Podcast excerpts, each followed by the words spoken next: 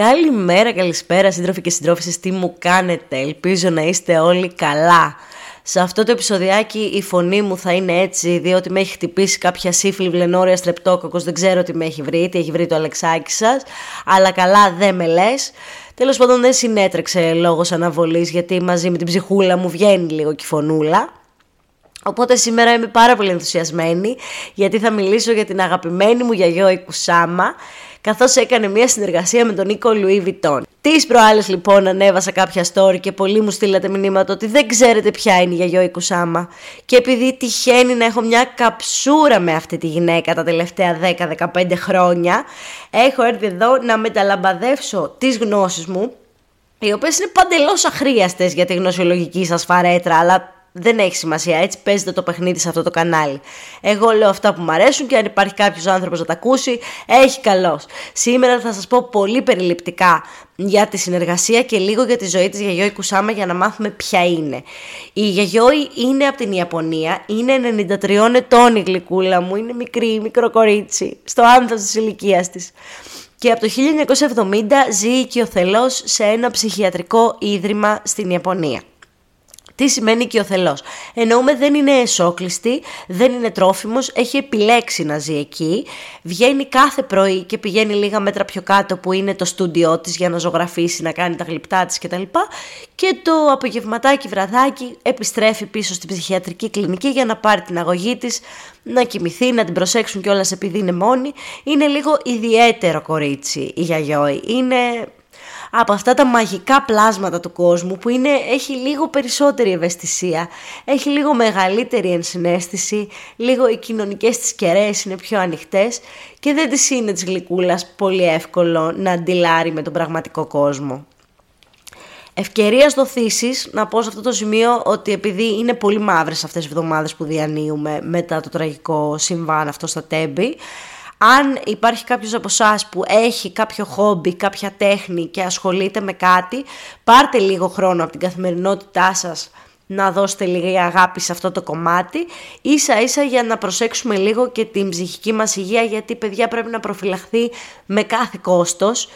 Ε, είμαστε όλοι σε πάρα πολύ κακή κατάσταση όταν συμβαίνει κάτι τέτοιο και καλό είναι Τέλος πάντων, πολύ το βάρινα. Δεν έχετε έρθει εδώ για ψυχολογική υποστήριξη, έχετε έρθει εδώ για να ακούσετε τις βλακίες μου για τη Γιαγιόη Κουσάμα. Λοιπόν, συνεχίζω. Αυτή ήταν η συμβουλή της ημέρας και πάμε στη Γιαγιόη.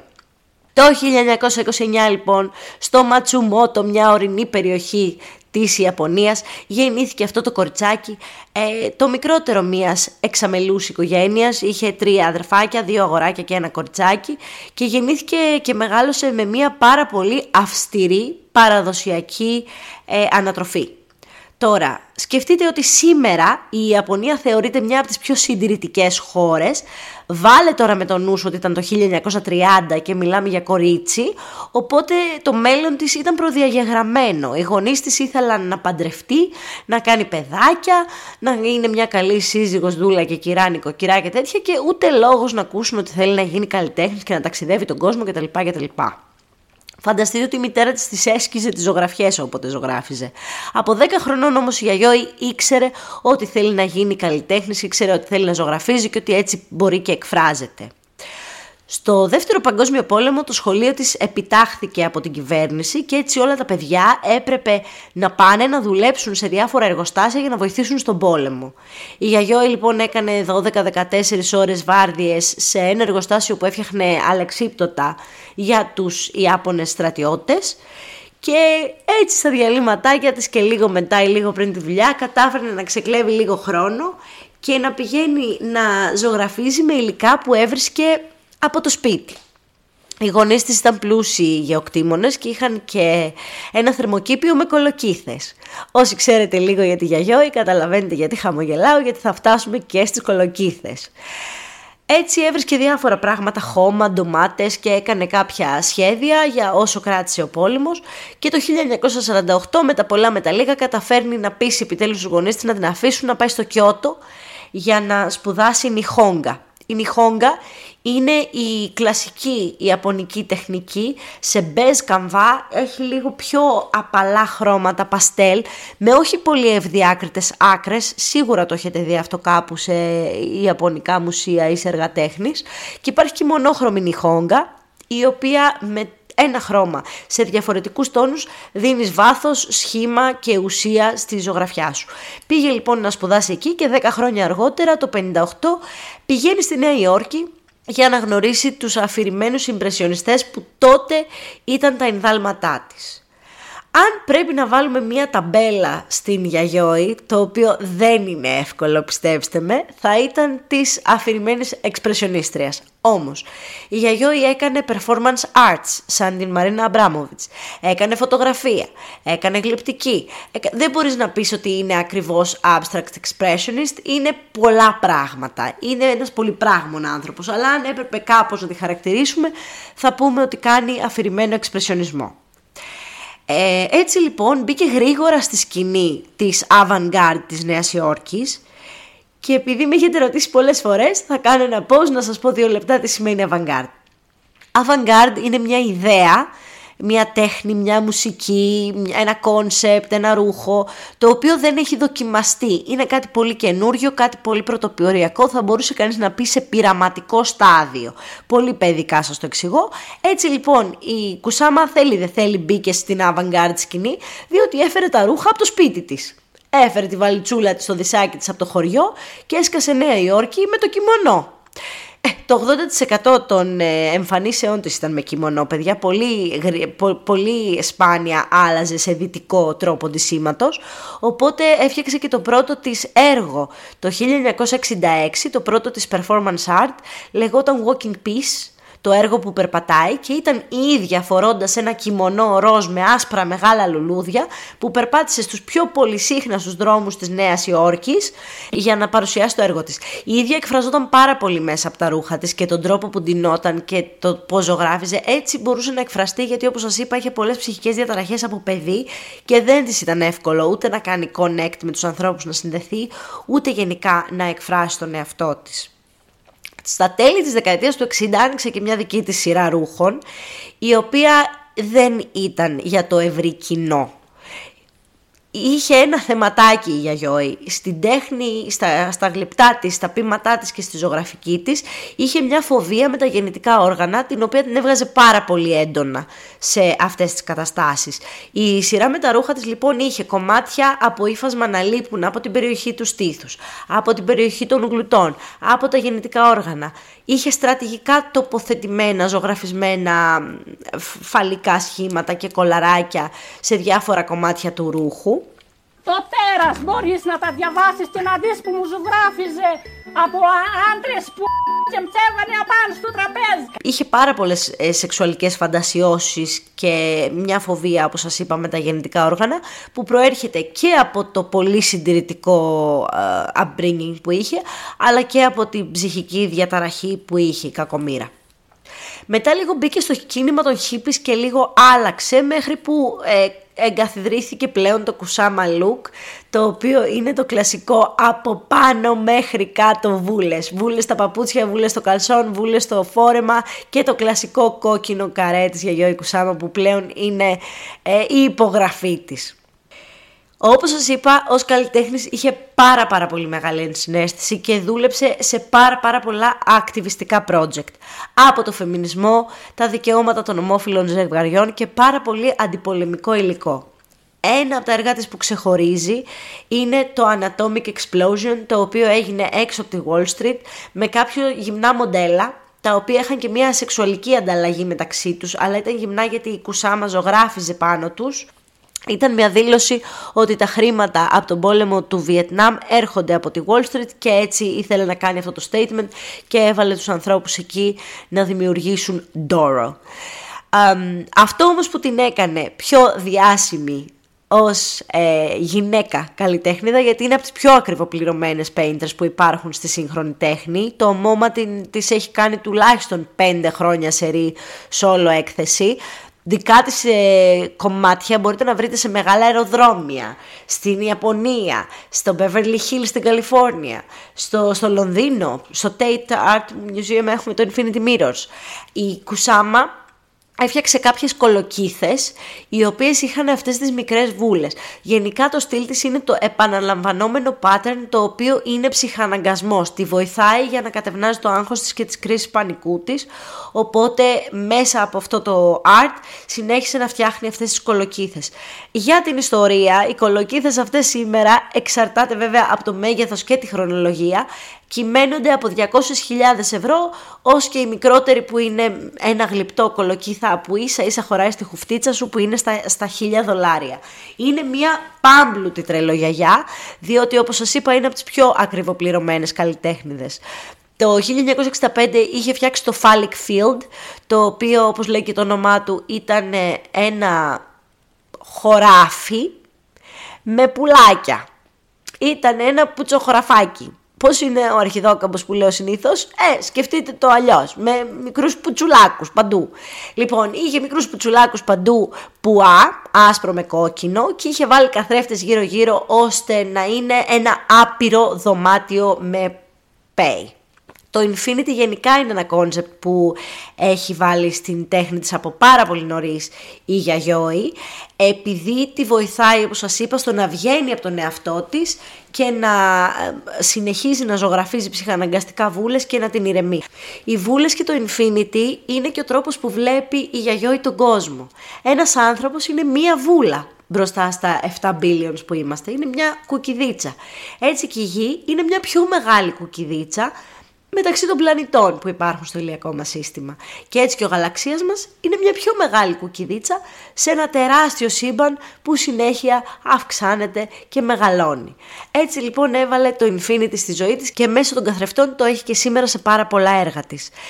Αν ενδιαφέρεστε και σας φέρει ο δρόμος σας από το Λονδινάκι, πηγαίνετε στο Μουσείο Μοντέρνας Τέχνης, έχουμε το Infinity Room, το οποίο με φώτα και τις κουκίδες της Γιαγιόη είναι ένα immersive experience, είναι λες και μπαίνεις σε έναν άλλο γαλαξία και καταλαβαίνεις μια γαλήνη που σου δίνει αυτό το έργο, μια ψυχική ανάταση και καταλαβαίνεις πως ένας άνθρωπος τόσο προβληματισμένος ψυχικά μπορεί να νιώθει καλύτερα σε ένα τέτοιο περιβάλλον από η ψυχική ασθένεια από την οποία πάσχει η Γιαγιόη είναι η διαταραχή της αποπροσωποποίησης, έχει να κάνει με την αντίληψη του ατόμου με το εγώ του και κάποιες από τις, ε, κάποια από τα συμπτώματα της συγκεκριμένης ασθένειας είναι οι έντονες παρεστήσεις, οι κρίσεις πανικού και το μεγάλο άγχος.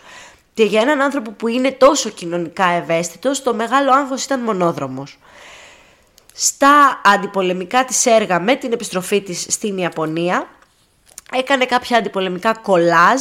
Ένα από αυτά φυλάσσεται και στο Μουσείο Μοντέρνας Τέχνης της Χειροσύμας σήμερα.